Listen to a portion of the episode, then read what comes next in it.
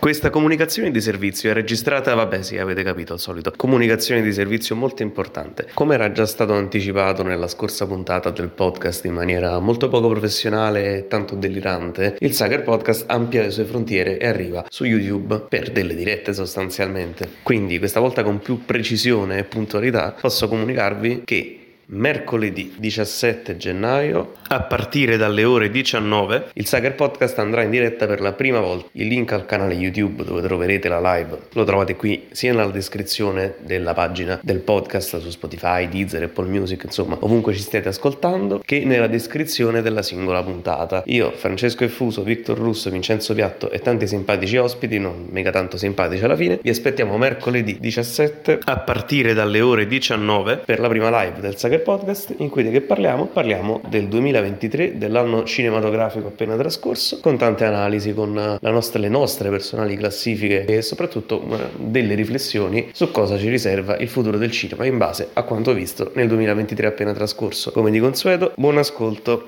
Il Sacher Podcast è registrato a Casoria. Avviato. Allora facciamo... Tu mi senti? Sì, pure io a te. Allora... Ce l'hai i fogli pronti? Sì.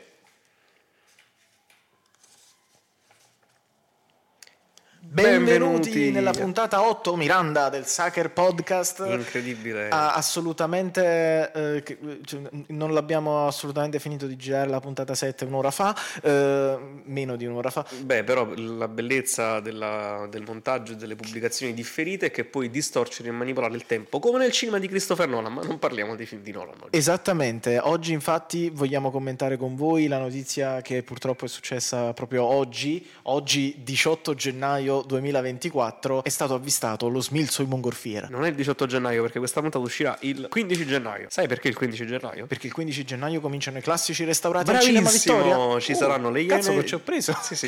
Le Iene di Quentin Tarantino al cinema Vittoria di Aversa, e il futuro del cinema campano è ad Aversa. Quindi andate al Vittoria a vedere i classici incredibili selezionati dal triumvirato Victor Russo, che salutiamo, Rosario Gallone, l'uomo meme, e Diego Del Pozzo, che salutiamo, che tutti ci regalano quanti. 6 bruttissimi film. Questo giro le Iene, poi la settimana dopo c'è il Cacciatore, che ha anche una distribuzione in tutta Italia, poi c'è Suspiria, che è un'anteprima nazionale, 5 febbraio, ma prima di Suspiria abbiamo Spellbound di Alfred Hitchcock, ultimi ma non ultimi abbiamo il Grande Le Boschi fino all'ultimo respiro e il Grande Le Boschi con annesso concorso. Sì, ci sarà un concorso per il Grande Le Boschi, potrete vincere fantastici premi travestendovi da personaggi o oggetti, perché no, tratti dal leggendario film dei fratelli Coen. Chi deve capisca. Niente. Posso leggervi anche le date perché sono un podcastiere preparato a livello di fogli stampati. 15-16 gennaio Le Iene, Reservoir Dogs di Quentin Tarantino, restauro in 4K alle ore 17, 19 e 21, introduce Diego Del Pozzo alle ore 21. Il 22 e il 23 gennaio The Deer Hunter, il cervo cacciere, il cacciatore di Michael Cimino, un cazzo di capolavoro, uno dei film fondamentali e fondanti della New Hollywood. 17.30 e 21 perché il film dura 180 minuti. 3 ore precise. Presenta Rosario Gallone alle 21. Poi il 5 febbraio anteprima nazionale, distribuzione Cat People, Suspiria di Dario Argento, un bruttissimo film di Dario Argento, esce il 12 in tutto il resto d'Italia, solo al Vittoria d'Aversa il 5 febbraio alle 17, alle 19 e le 21, perché il cinema riparte da Aversa. Sì, poi abbiamo A bout de souffle fino all'ultimo respiro, la nouvelle vague fatta film, esordio alla regia più grandioso della storia del cinema di Jean-Luc Godard, 12 febbraio alle 17, alle 19 e alle 21. Lo vedrò a tutti e tre gli orari. Introduce Diego Del Pozzo ore 21. Non ultimo Grande Le Boschi 19 e 20 febbraio con annesso concorso cosplay alle 17.30 e alle 21, introdotto da Rosario Gallone, che verrà vestito come il Grande Le Boschi, il suo alter ego non dichiarato. Ciò detto, potete anche abbonarvi alla modica cifra di €20 per tutti i 6 appuntamenti, grandissimo prezzo e grandissima occasione per vedere o rivedere per la prima volta sul grande schermo alcuni dei film più importanti della storia del cinema. C'è anche, diciamo, a sto giro c'è proprio per me uno dei 10 film più importanti della storia del cinema qua e mezzo, cioè ovviamente fino all'ultimo respiro. Tra il 15 gennaio e il 20 febbraio potrete vedere tante belle pellicole al Vittoria di Aversa, ma ci sono tante altre grandi pellicole, si spera, in uscita questo mese. Infatti vi farò un recap di tutte le uscite del mese fino al primo febbraio, perché ricordiamoci sono in sala Enetica Castellitto, Chi segna vince di Waititi, The Beekeeper di David Ayer al cinema, ci sarà Il cacciatore di Michael Cimino, distribuzione nazionale il 22 gennaio, ci sarà How to Have Sex, film, uno dei film rivelazione dell'anno scorso, esce il 1 febbraio, distribuito da Teodora, film al quale mando un bacio perché sono troppo bravi a portare sti content, ci hanno portato Ostrom, ci hanno portato Amaguchi, delle cose meravigliose. Come fare il sesso. Poi c'è Deal Dovers, il ritorno di Alexander Payne, un regista grandissimo che torna 6 anni con un grandissimo Paul Giamatti che ha vinto il Golden Globe, che è uno dei film più importanti della stagione dei premi, andatela a vedere. Il 18 gennaio, oltre a The Old Overs, escono anche Pare parecchio Parigi di Leonardo Pieraccioni con Nino Frassica, e soprattutto il 18 gennaio a Wonder Pictures, che ringraziamo sempre per le trovate distributive incredibili, tra cui Everything Everywhere All at Once, premi Oscar. Io meraviglia. L'uscita, ma anche il restauro di Funny Games, l'uscita nelle sale del nuovo film di Quentin Dupieux, che Jannik, non è il biopic su Sinner, non so cosa sia, cioè non ho voluto sapere nulla sulla trama del film perché i film di Quentin Dupieux sono sempre sorprendenti per la componente surreale e surrealista che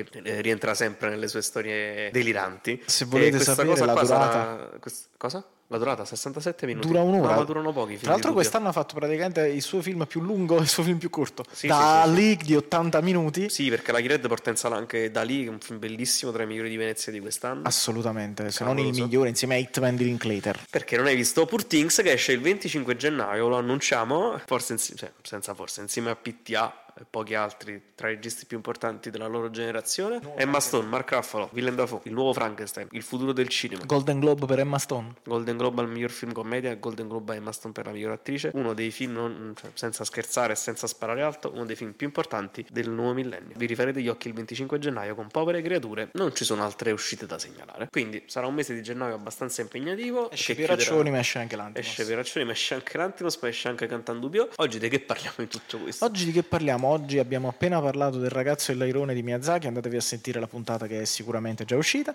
Oggi parliamo dell'ultima meraviglia di un regista che mancava dal 2017, anche lui come Dupieux, un grande esponente del realismo, che è Aki Kaurismäki, la leggenda del cinema finlandese, che ha fatto un film meraviglioso che si chiama Foglie al vento, e oggi ne parliamo. Ma prima di questo dobbiamo ricordarvi che il 17 gennaio sullo YouTube del Sacher Podcast ci sarà la prima live di Sacher Podcast su Sacher Cose, non si chiamerà Sacher Cose, in cui parliamo di tutto il 2023 cinematografico. Ci sarà una pazza delirante classifica dove principalmente io e quel pazzo scellerato di Victor Russo del Cinema Vittoria parleremo di più o meno 100 film a testa visti quest'anno. Ci saranno anche tanti simpatici ospiti che non spoileriamo, sarà una lunga serata in compagnia di tante persone malate in generale malate di cinema. Ci saranno anche delle mie incursioni, ci saranno anche delle incursioni del moderatore più improbabile della storia dell'uomo. Sto parlando di Gigi Marzullo, non esattamente, magari in realtà delle Gigi stesse persone che vi stanno parlando in questo momento, ossia Giuseppe Parrella e Francesco Effuso, che saranno anche protagonisti di un improbabile live. Quindi seguiteci se vi fa piacere,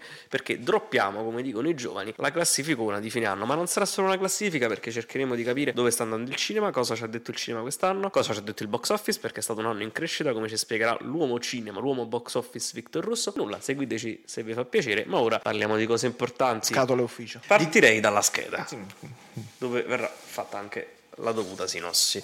Prego. Di che parla Foglia al vento di Aki Kaurismäki? Ve lo dico dopo, perché prima vi dico che il film in originale si chiama Kullet Ledet, che tradotto in italiano vuol dire foglie morte, leggermente diverso da Foglia al vento italiano, titolo internazionale Falling Leaves, cadendo foglie. Il film è girato in 1.85:1, un aspect ratio bellissimo. Il film è montato da Samu Ekkila, la fotografia è di Timo Salminen, i costumi sono di Tina Kaukanen, la scenografia è di Ville Grönroos. Il film è prodotto da Aki Kaurismäki, Misha Yari, Mark Löff, Reinhard Brunding per Sputnik e Bufo Film, scritto e diretto da Aki Kaurismäki. Nel cast troviamo Alma Peshti, che è candidata anche al Golden Globe, Jussi Vatanen, Janne Ytiänen e Nuppu Koivu nei ruoli rispettivamente dei due amici, l'uomo e la donna, dei due protagonisti. La sinossi: due persone sole si incontrano in un bar a Helsinki durante un'improbabile serata karaoke. Sullo sfondo il conflitto russo-ucraino imperversa. Tra l'altro, ecco, fin da subito con il conflitto russo-ucraino ascoltato tramite i media ricorda veramente il momento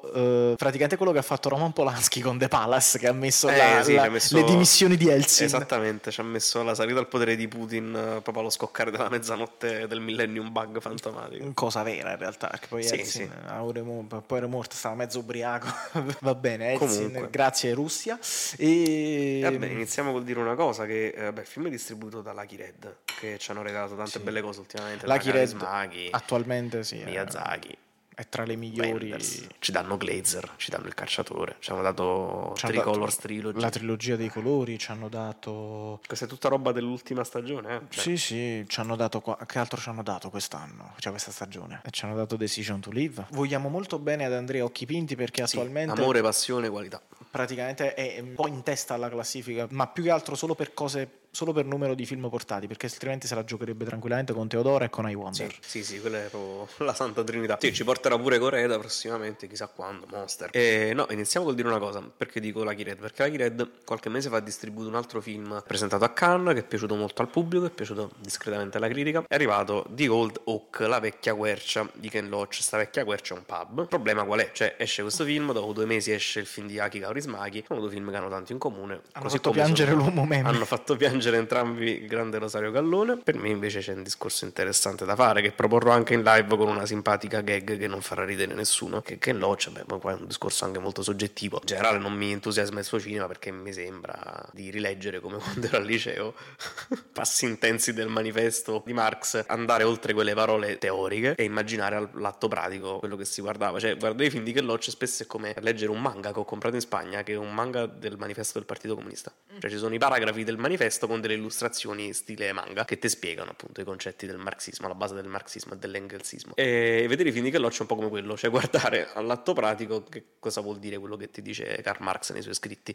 E invece guardare i film di Kaurismäki vuol dire guardare quello che ti spiega Karl Marx nei suoi scritti, ma mettendo davanti, cioè frapponendo tra l'obiettivo della cinepresa e la realtà delle cose, un velo sottile che non è la grana della pellicola. È come se fosse la retina di Aki Kaurismäki prestata alla realtà. Cioè lui colora, mette in scena, colora divinamente, fa interagire tra loro elementi, persone, personaggi, situazioni, contesti, ambienti urbani sempre identici di film in film, per creare delle reazioni al limite della magia. Quella è la differenza. Non è neanche una questione di speranza, perché entrambi ne hanno poca, ne hanno tanta, vanno molto a fasi alterni, però la differenza sostanziale sta nel fatto che Ken Loach, facendo di Old Oak, fa un film talmente didascalico, talmente scolastico da far cadere le palle, nel senso, cioè al di là di questo discorso che sembra di guarda, ma questo come tutti i suoi film, iscrizioni visive delle cose di Marx, degli scritti di Marx, qua hai proprio l'impressione di star guardando, e non c'è nulla di male, di star guardando un film girato per i cineforum delle scuole medie. Cioè il livello di didascalicità dei concetti espressi e delle allegorie proposte dal regista britannico praticamente indirizzato a un pubblico talmente ampio che questo film lo puoi capire anche se hai 8-9 anni più o meno. Cioè il modo di mettere in scena i soprusi, il razzismo, le differenze etniche, cioè raggiunge dei livelli di didascalicità inimmaginabili a tratti, e sinceramente da uno che fa cinema da più di 50 anni, che ha 90 anni, che questo dovrebbe essere anche il suo ultimo film, è una cosa inaccettabile. E invece Aki Kaurismäki come lo fa? Fa un musical, che sì, è già la prima nota interessante, senza gente che balla soprattutto. Un musical senza gente, cioè, che senza balla, senza coreografia, un musical cinematografico, è più vicino a Hair che a Singing in the Rain. Sì, un musical stantio, mi piace dire. A me è ricordato anche Dancer in the Dark in una cosa, al di là del fatto che Bjork, per come è conciata nel film di Lars von Trier, che dovete recuperare perché è un capolavoro, ricorda un po' il modo in cui è conciata ed è struccata ed è corrosa a livello di rughe, di lineamenti, la meravigliosa Ansa, protagonista di Foglie al vento, anche perché c'è proprio una scena di lei che abbandona la fabbrica, che è un supermercato in realtà, e cammina verso il buio della notte, che mi ha ricordato molto una scena di Dancer in the Dark, di lei che esce dalla fabbrica e si allontana verso la foresta, le sterpaglie. Sì, questo è un film pieno di cinema, pieno di riferimenti, sì, anche sì, perché il cinema è proprio un luogo dell'anima, anche perché lei è la frequentatrice di cinema. Aki Kaurismäki ci fa anche vedere più film, ovviamente, che sono parte dell'impianto anche scenografico del film. Ci sono delle peraltro abbiamo potuto apprezzare il cinema, quanto sono belle le locandine finlandesi, Madonna, di film tipo Rocco e i suoi fratelli, tipo Pierrot Le Fou. I morti non muoiono, che anche proiettato in realtà. I morti non muoiono ce lo fa proprio vedere, I morti non muoiono di Jim Jarmusch, che è una scelta interessantissima quella. Sì, dopo ci passiamo. Pickpocket sì, ci fa vedere tante locandine, ci fa quindi vedere un cinema che è un luogo di ritrovo dei due personaggi, sì, e soprattutto che si vogliono ma si perdono, il destino a non volerli fare incontrare, un riflesso inconscio della loro volontà. Durante la recensione ci saranno degli spoiler, vabbè, ma in realtà sì, il film film in realtà è pure breve, nel senso dura 80 minuti. Kaurismäki è un regista che ha i tempi molto, molto stretti. Il film più lungo, 107 minuti, esattamente come Dupieux, di cui vi consigliamo tutto. Grande cretino. Anche quello che non abbiamo visto. Tutta la filmografia di Kaurismäki, quasi tutta, la trovate su Mubi, tra l'altro, se volete. Durano pochi film, sono uno meglio dell'altro. Andate. Il più breve dura 58 minuti, minuti, sì. Quanto che dura? Perfetto, esattamente come Gli uomini che mettono il piede sulla coda della tigre di Kurosawa. Ovviamente una cosa importante da dire è che per prepararvi mentalmente a questo film vi consiglio di vedere tre film che formano una trilogia ideale, che sono Ariel la fiammiferaia, ragazzi, Ombre nel paradiso, soprattutto Ombre nel paradiso, che a livello di colori ci sono alcuni momenti in Foglia al vento in cui dici fisicamente sto rivedendo quella stessa identica cosa, e anche a livello tematico, perché Kaurismäki stesso a Cannes ha dichiarato che per lui questo è il quarto della tetralogia, cioè una trilogia che parla di incomunicabilità, di personaggi alienati nel proprio lavoro e che aspettano un incontro fortuito per svoltare le sorti della propria vita. Per farvi un esempio, Ho ingaggiato un killer, film del 90, il suo primo e unico film in lingua inglese, dove Jean-Pierre Léaud è un impiegato straniero francese che viene licenziato dalla sua ditta, dall'ufficio in cui lavora, che ingaggia un sicario per ammazzare se stesso, ma che cambia idea dopo essersi innamorato una sera in un bar di una donna. Ecco, nei film di Kaurismäki rientrano questi amori tra anime incomprese e incomprensibili, ci sono questi ambienti freddi, glaciali, asettici a livello cromatico, le location sono sempre affini, i rapporti tra personaggi improbabili, abbandonati, soli, solitari sono tendenzialmente simili tra loro. Kaurismäki è uno che torna sempre sugli stessi temi, forse anche per rifarsi a un'idea un po' marxista, quella della ripetizione di generazione in generazione di meccaniche di alienazione sociale, anche se in questo caso i toni non sono così cupi, cioè, o almeno no, sono controbilanciati da delle situazioni in cui, anche comiche, in cui c'è un personaggio che è praticamente un guitto, è una spalla comica è la spalla comica invece del personaggio di Olepa, che in realtà è una pure lui è una parodia di un personaggio virile, cioè fintamente virile, insomma, che appunto che risulta grottesco soprattutto quando è affiancato da quest'altro personaggio che insomma fa le battute, cioè proprio fa delle battute con un umorismo nordico, anche quello freddissimo, ma proprio per quello fa ridere. Si ridirige sempre così gli attori, sì, i personaggi si muovono sempre un po' come in un acquario, cioè, diciamo che e questo è il collegamento fra Kaurismäki e Moretti. Comunque il titolo italiano rimanda un po' anche a Douglas Sirk, come Le foglie al vento, no? Il melodramma del 56, e quindi ci sono degli aspetti, cioè, che cosa c'è che rimanda a quel melodramma lì? Probabilmente la fotografia piena di colori, piena di... cioè, nonostante sia fredda, comunque si tratta di situazioni molto calde, molto umane. Ti voglio citare un'altra cosa che mi rimanda il titolo. C'è un film omonimo, titolo in inglese ovviamente, che vidi qualche anno fa, con Leaves, un cortometraggio di 12 minuti su una bambina che sente cioè la sorella di sta bambina è a letto, che sta una brutta influenza che potrebbe portarla alla morte, e origlia la bambina da una stanza all'altra, e il medico che è a casa dice ai genitori, alla domanda quanto riuscirà a vivere, quanto durerà ancora, il medico dice in chiave metaforica e poetica: quando le ultime foglie d'autunno cadranno. E quindi la bambina prende alla lettera la frase e cerca di evitare che le foglie cadano dagli alberi per prolungare la vita della sorella. E mi ha ricordato, cioè il titolo è lo stesso, mi ha fatto pensare molto a quel film meraviglioso del 1912. Per quanto riguarda invece il film di Sirk, in realtà sono molto diversi Kaurismäki e Sirk, perché il film di Sirk era una storia familiare sullo sfondo di un Texas petrolifero. Infatti la famiglia protagonista era una famiglia di petrolieri che finiva per essere retta alla fine da una donna, diciamo, c'era il redemption arc di Dorothy Malone, del personaggio interpretato da lei, da viziata figlia di famiglia diventava fredda imprenditrice. Come dicevo prima, quello che accomuna Kaurismäki e Sirk è l'intensità della fotografia che avvolge i personaggi, cioè non ci sentiamo mai completamente abbandonati per il linguaggio visivo che crea Kaurismäki. È vero, sì, i personaggi sono solitari, sono dei blocchi di ghiaccio. Sono dei blocchi di ghiaccio, ma allo stesso tempo personalmente non ha dato un senso di pessimismo legato alla solitudine dei personaggi, cioè sono dei personaggi solitari che probabilmente sono anche in pace con se stessi, e questa è una cosa fondamentale per quanto riguarda il dipingere dei personaggi solitari, dello stare da soli, insomma. Qui ci sarebbe da fare un ragionamento, volendo, perché sì, può essere questo, pace con loro stessi, però bisogna capire la natura di questa pace con loro stessi, cioè per quanto lui cerchi sempre di trovare il fantomatico altro volto della speranza come il suo precedente film, dobbiamo sempre ricordare che comunque il suo è un cinema di stampo realista, sì, ma di stampo marxista, e quindi questo stare in pace con se stesso più interpretato nell'ottica forse di sono in pace con me stesso perché do per assodato che certe dinamiche tra me, il mio lavoro, la mia povertà,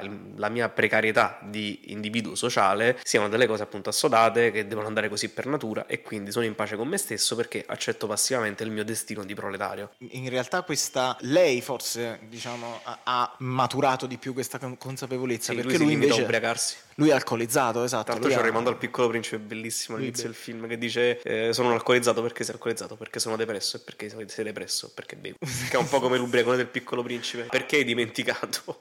Perché bevo e perché bevi per dimenticare.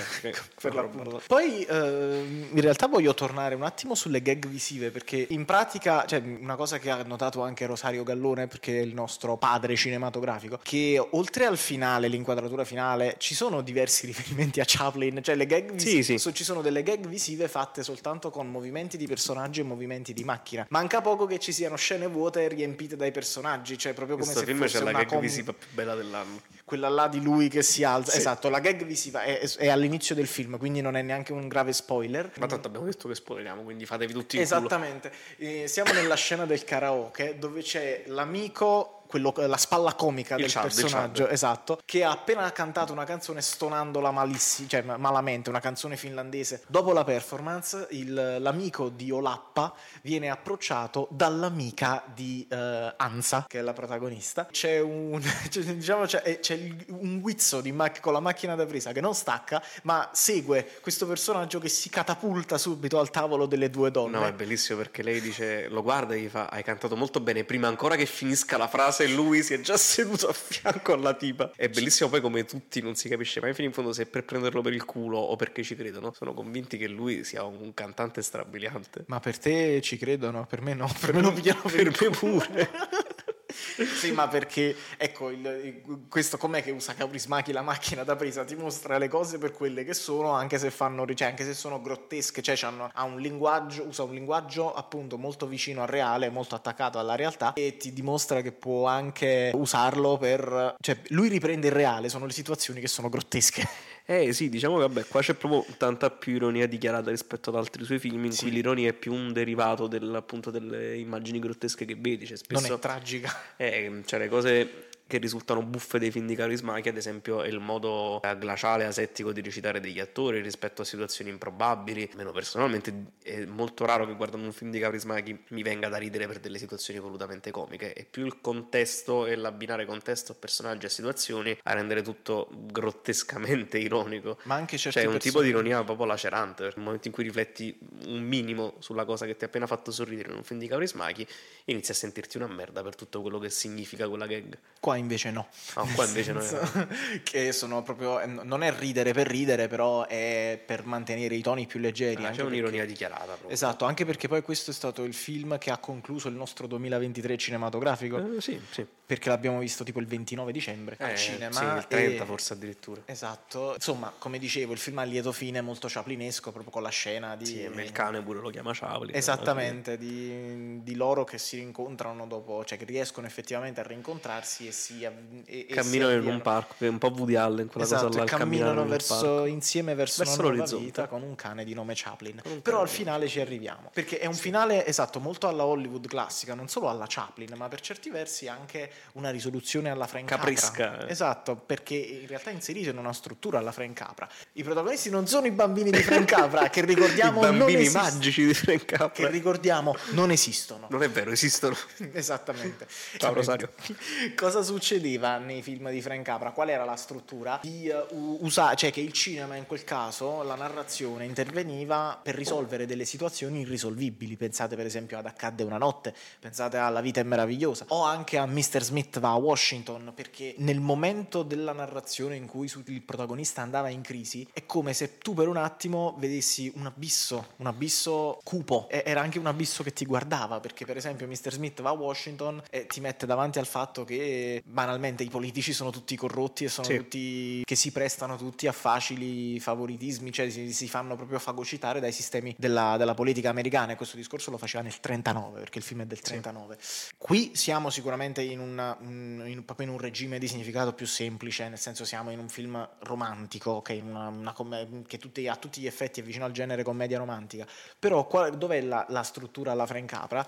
Nel fatto che praticamente dopo che questi personaggi si conoscono, c'è cercano di riavvicinarsi e assistiamo proprio a come il destino si prende cura di loro, cioè si prende gioco di loro, perché appunto c'è proprio una scena sempre molto semplice in cui c'è lui che l'aspetta davanti al cinema, si spegne la luce del cinema che chiude, lui getta la sigaretta, è uno probabilmente l'unico finlandese che ancora fuma esatto.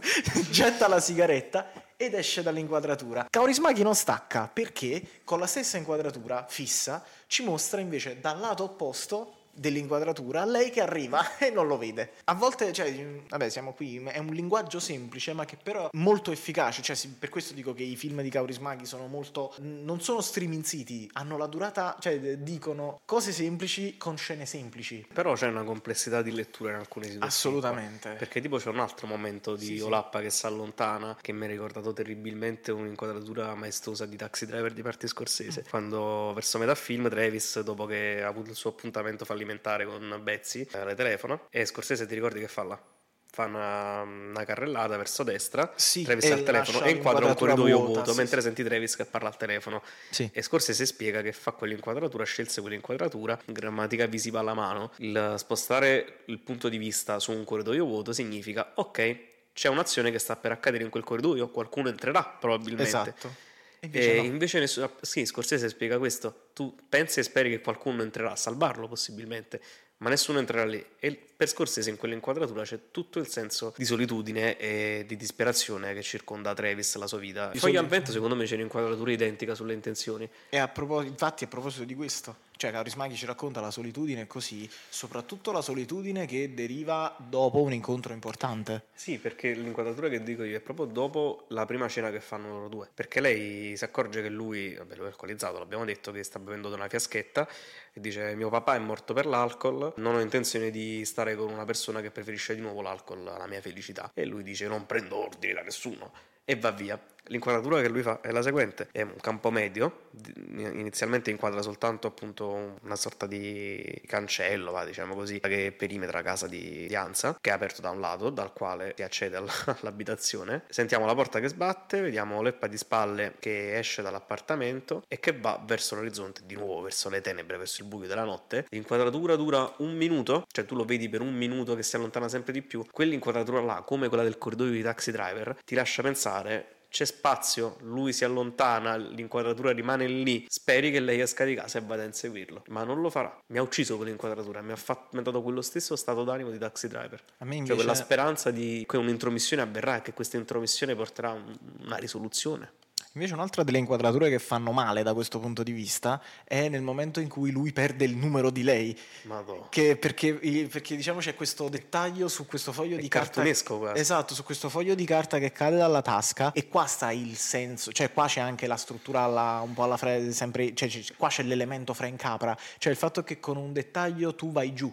Cioè rischia di andare tutto a scatafascio e appunto rischi di perdere la felicità personale, perché comunque diciamo è quello che avviene fra Olappa e Anza è un incontro che cambia la vita, sì. Solo che è tutto talmente glaciale, tutto sottratto, che te ne accorgi probabilmente dopo che è finito il film, anche perché il film è breve, quindi. E soprattutto diciamo la macchina è poco mossa in questo film, sì, però sì. In una delle scene in cui è mossa è proprio questa di questa cartolina che vola, di questo bigliettino che vola, sì. Insomma, poi vabbè, è importante anche il discorso che lui fa rispetto al cinema come luogo di aggregazione. È su questo, sì, ma infatti è su questi piccoli dettagli che il film poggia le sue basi, che sono tante piccole basi ma solide.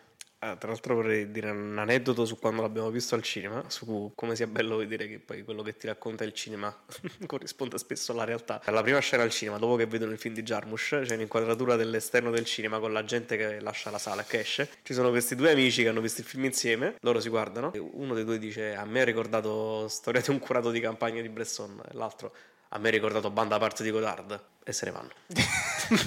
Così, cioè praticamente questo film ha contagiato la città calda e accogliente come Napoli, sì, con la sua glacialità. Siamo usciti dal cinema, stessa scena, ero di fronte alla porta d'uscita del cinema, stessa inquadratura coi miei occhi, vedo questi due signori, due anziani, uomo e donna, escono e lui fa per me la citazione a Chaplin era completamente gratuita, lei lo guarda, per me no, e se ne vanno. Poi un discorso importante rispetto al cinema, vabbè, a parte, cioè, sarebbe da domandarsi perché proietta The Dead Don't Die, I morti non muoiono, di Jim Jarmusch, un film bellissimo del 2019 che aprì Cannes quell'anno. Per me è molto chiaro il motivo, cioè, non so se l'hai visto. No. Ok, cioè, la scena più esplicativa di The Dead Don't Die è verso la fine, quando vedi gli zombie che sono distratti a giocare con gli smartphone, e lì ovviamente la metafora è chiarissima. Tutto il resto del film è più sottile nel suo giocare con le analogie tra gli zombie, creature romeriane, non di Romer ma di Romero, di come siano creature immortali da un punto di vista del rappresentare il modo in cui evolve la società, in cui evolve la cultura di massa. Per me sceglie quel film proprio in virtù di quella scena degli smartphone, cioè gli zombie di Jarmusch sono passivi, sono assuefatti, alienati. Sì, sono assuefatti, alienati dalla droga dello smartphone, guardano questi schermi e sono di fatto passivi rispetto all'informazione della quale stanno soffrendo tramite lo smartphone, così come i personaggi di questo film di Kaurismäki sono passivi rispetto all'informazione, cioè all'informazione sulla guerra russo-ucraina. È molto, cioè è sempre presente una radio che comunica notizie su bombardamenti, stragi, morti, diciamo proprio su come procede la guerra. A un certo punto sì, è proprio un sottofondo in senso letterale. A un certo punto alza la spegna, si urla dannata guerra. Veramente ho trovato quella la connessione tra la scelta di proiettare I morti non muoiono rispetto a tutto il discorso che fa sul sottofondo della guerra e sull'essere passivi rispetto alle cose. Cioè no, il classico, non dovremmo lamentarci delle nostre condizioni, della nostra insoddisfazione, perché c'è qualcuno dall'altra parte del mondo che sta peggio di noi, tipo chi muore in guerra. Nonostante Ansa stessa abbia subito un torto. Sì. Perché comunque, ecco, se la mancanza di Olappa è l'alcolismo, la mancanza di Ansa è la povertà. Sì. Nel senso che lei lavora in questo supermercato, fa la cassiera e viene in pratica licenziata perché prendeva avanzi, prodotti scaduti che comunque per questa regola insomma di politica aziendale viene denunciata, le cose, esatto. Lei viene denunciata, anche se poi c'è un velo di positività nella scena in cui lei viene licenziata, perché poi sì, perché c'è una scena di unione che dovrebbe. Che peccato che sia uscito dopo C'è ancora domani. Questo perché effettivamente. Sì, un momento di solidarietà di genere importantissimo. Solidarietà femminile, solidarietà tra lavoratrici. Sì, le tre donne lavoratrici che fanno ammissione di aver rubato dei prodotti in scadenza. Due di loro vengono licenziate, la terza non viene licenziata per una stronzata. Che poi rubati, nel senso. Sì, sono prodotti scaduti che sarebbero stati comunque sprecati. Destinati ad essere buttati, sì. È meraviglioso il modo in cui contrastare i colori asettici, grigi degli ambienti industriali, dei luoghi di lavoro, fabbriche, supermercati, negozi, boutique e i vestiti che indossano invece i personaggi quando tolgono gli abiti da lavoro. Cioè le due scene nello spogliatoio del supermercato in cui le tre donne, le tre cassiere mettono i cappotti che sono veramente colorate della stessa stoffa, secondo me, con cui sono colorati i costumi delle scene, delle sequenze musical alla fine di Cantando sotto la pioggia. Cioè, molto accese, molto... È incredibile, colori puri poi. Sì, cioè il cappotto che ha lei, che Ansa, mio Dio, sembra uscito veramente da Cantando sotto la pioggia. Sì. Quella capacità proprio di descrivere dei personaggi e delle situazioni, di raccontare un mondo tramite questi piccoli dettagli su cui appunto... Cioè che poi prendono il sopravvento rispetto per esempio a un movimento di macchina, rispetto a un virtuosismo fine a se stesso, comunque dimostrano la propria forza. No, ma tra l'altro mi ha dato un senso di positività quando sono uscito al cinema che mi era capitato negli ultimi anni solo con due altre cose, cioè Another Round di Winterberg e Licorice Pizza di Anderson, cioè che esci dalla sala e hai un incredibile e inscalfibile amore per la vita che non sapevi neanche di avere dentro. Sì, e soprattutto che te l'ha dato un regista che invece non te lo mostra, cioè proprio sottrae tutto quello che tutti i cliché emotivi e narrativi, sì. Anche per quanto riguarda appunto la recitazione, e quindi praticamente per antitesi ti dimostra la sua tesi. Poi un motivo per cui questo penso sia un film meraviglioso, a differenza di quello di Ken Loach, che è il suo film fratello di quest'anno, che santissimo, qui è un discorso molto soggettivo, cioè dipende da quello che cerchi dal cinema, cioè Kaurismäki mi fa impazzire perché riesce a farti sviluppare un fascino per contesti grigi, tetri, privi di vita, cosa che Ken Loach non è mai interessato, intenzionato a fare. C'è sempre senso di rivalsa, senso di aggregazione, uno ne fa la forza, credere in ideali sindacali, eccetera eccetera. Nei suoi film Kaurismäki queste cose qui te le mette sotto pelle, le usa per creare la cornice, diciamo, il perimetro all'interno del quale si muovono i personaggi. Quello che c'è dentro è fantasia allo stato puro, che non accentua come tanti altri autori che giocano molto sul senso di edificare la fantasia sulla realtà, come può essere Fellini, per andare sulle cose più scontate. Kaurismäki non fa cose così esplicite, cose così dichiaratamente dualistiche anche, no? A livello di divisione di regni, di mondi, di messa in scena. No, lui lo fa semplicemente esaltando il bello insito nella mediocrità, perché i suoi sono personaggi mediocri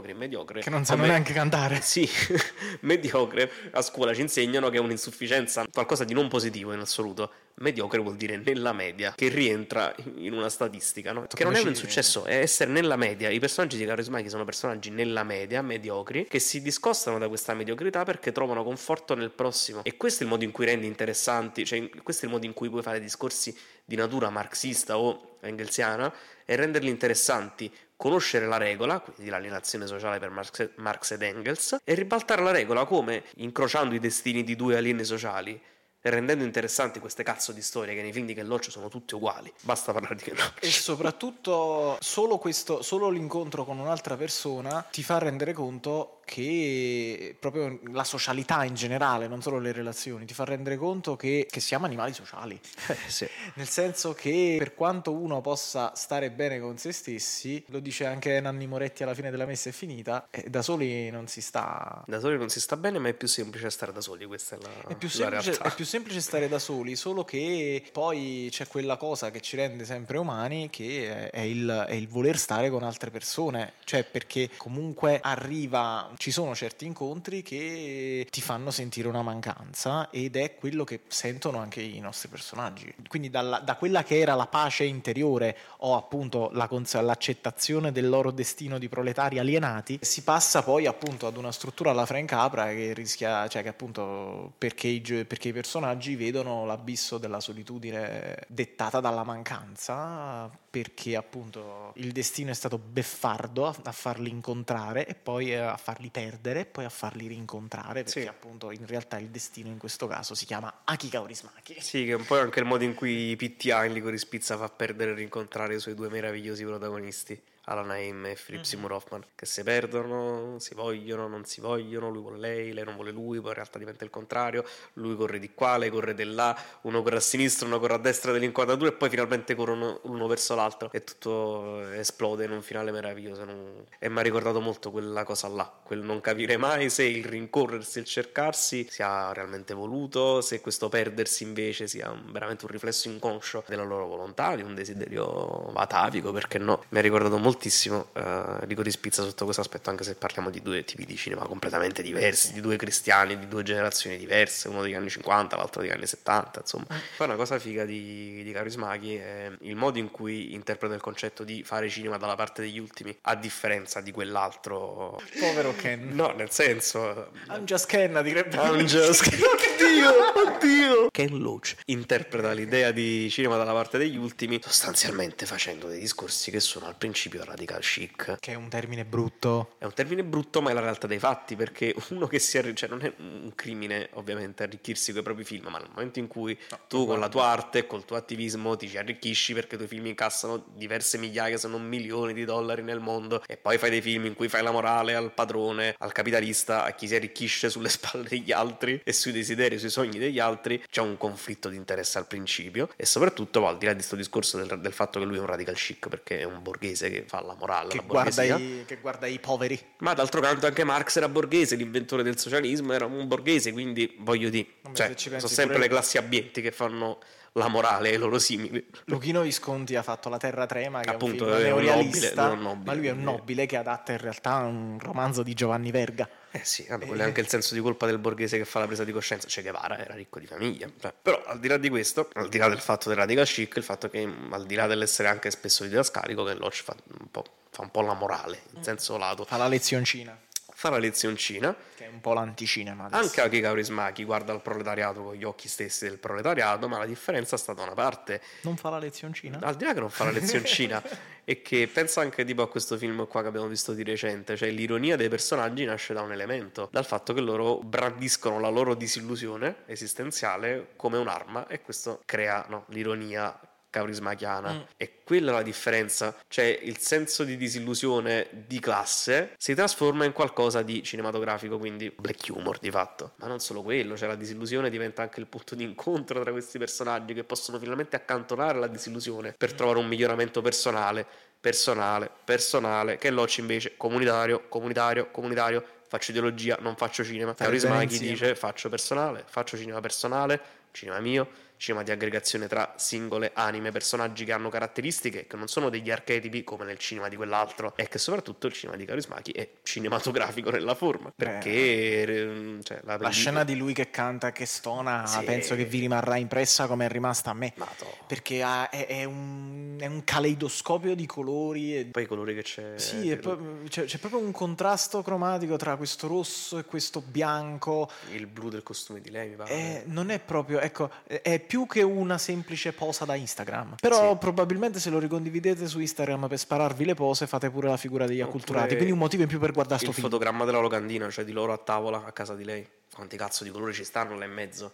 O il fatto che Kaurismäki, che è uomo di cinema e non uomo di ideologia fine a se stessa, sono molto arrabbiato con Ken Loach quest'anno. Fa un musical, che è la cosa che non abbiamo ancora detto. Sì, ci sono le canzoni sia cantate male dai protagonisti, sia che fanno da sottofondo, che sono quasi sempre diegetiche, come anche la radio che racconta la guerra. Esattamente. Quindi sicuramente non è casuale il fatto che dalla radio escano sia canzoni che notizie tragiche. Sì, perché quello è il fatto, cioè è un musical camuffato, perché come in un musical le canzoni, i testi delle canzoni di Foglia al Vento raccontano il modo in cui evolvono gli stati d'animo dei personaggi, cioè quello che non è contenuto appieno nelle immagini è completato dalle canzoni. Cioè la più bella di tutte secondo me è quella lì che si sente al bar, quando i nostri due eroi vanno al bar dopo che lui appunto è andato via da casa di Anza e non beve soltanto l'amico cantante, e c'è quella sorta di band, una che canta chitarra, l'altra che suona il basso, una sorta di duo indie, praticamente indie elettronico, che canta sta canzone sulla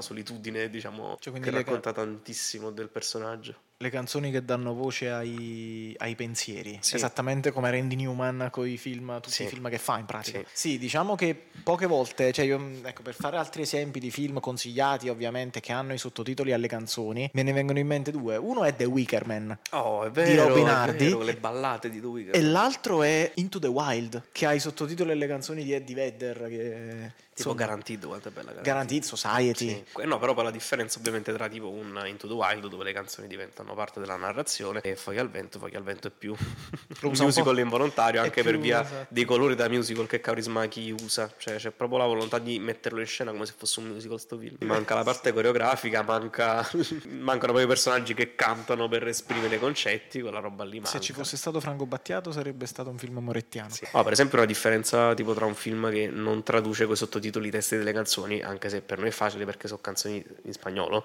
in Good for Love di Wong Kar-wai, chissà cantate male, cioè, in inglese con Nat King Cole, però bella voce, ma non sapo parla spagnolo. Mi piacciono un sacco le sue cover in spagnolo, però vabbè, là ci sono due canzoni di Nat King Cole che vengono ripetute in loop, perché nel cinema di Wong Kar-wai il tormentone musicale, il loop musicale è fondamentale, e in quel film c'entra sempre il segno. In quel film le canzoni di Nat King Cole raccontano alla perfezione l'ansia dello scorrere del tempo che affrontano i due protagonisti del capolavoro di Wong Kar-wai. Lì non vengono tradotti i testi, che è una cazzata, perché cioè, quella è una componente più importante del silenzio del film, è data da quelle musiche. Penso neanche in mandarino siano state sottotitolate le canzoni. Chissà. No, vabbè, l'ultima cosa che mi verrebbe da dire è che il titolo del film precedente di Kaurismäki, L'altro volto della speranza, ormai è diventato un modo sicuramente affascinante per definire archetipicamente il suo modo di fare cinema in alcuni casi, perché i film di Kaurismäki non mostrano quasi sempre l'altro volto della speranza. Però l'aspetto interessante è che ad esempio questo film è estremamente positivo, estremamente speranzoso, ha un lieto fine, come il Gratta e Vinci, no? Prendi una moneta e sveli quello che si nasconde sotto il primo strato del pezzo di carta del cartoncino del Gratta e Vinci. Qui sotto il primo strato si nasconde appunto il fantomatico altro volto della speranza che spesso caratterizza i suoi lavori, e qui l'altro volto della speranza qual è? È forse l'influenza, cioè la capacità del cinema di influenzare la vita di tutti i giorni. Chaplin che dallo schermo, dal proiettore, evade dal proiettore e diventa un cagnolino che è il simbolo, diciamo, della rinascita, della rifioritura della protagonista e della coppia. E niente, questo era... film bellissimo di Aki Kaurismäki. Una puntata breve per un film altrettanto breve che meraviglioso. Può essere visto anche 2 volte di fila. Che film bellissimo, mancava tanto Kaurismäki. Noi ci vediamo ad una prossima puntata. E speriamo di vedervi al cinema, Vittoria, per vedere Le Iene. Così ci potrete anche insultare se non vi piacciono le puntate, sì, però infatti. E noi vi risponderemo però l'hai sentita. Sto lucrando sulla tua insoddisfazione. Esattamente. Diciamo che ancora una volta ci siamo fatti un altro viaggio, perché come ha detto il maestro Antonio Capuano, quando si spegnono le luci in sala si spegnono sì. quando si spegnono le luci e inizia la proiezione e inizia un viaggio. Vabbè, diciamo che per scusarci di questo bruttissimo modo per citarlo, settimana prossima puntata su un film di Capuano. Ok, ciao. Ok. Anche questa puntata di Sacher Podcast finisce qui. Seguici per non perdere la prossima. Ti ringraziamo per averci ascoltato e per le 5 stelle che ci avrai sicuramente lasciato. Ti ricordiamo inoltre che Sacher Podcast è disponibile su Spotify, Google Podcast, Apple Podcast. Siamo ovunque, veniamo fuori dalle fottute pareti. Manca solo la filodiffusione ed è qui che entri in gioco tu che ci stai ascoltando. Aiutaci a crescere, aiuta ad espandere la nostra community. Lascia recensioni positive, lascia 5 stelle, condividici con i tuoi amici, condividici anche con il tuo animale domestico. Nessun riferimento alla signora Pina Fantozzi. Grazie e alla prossima.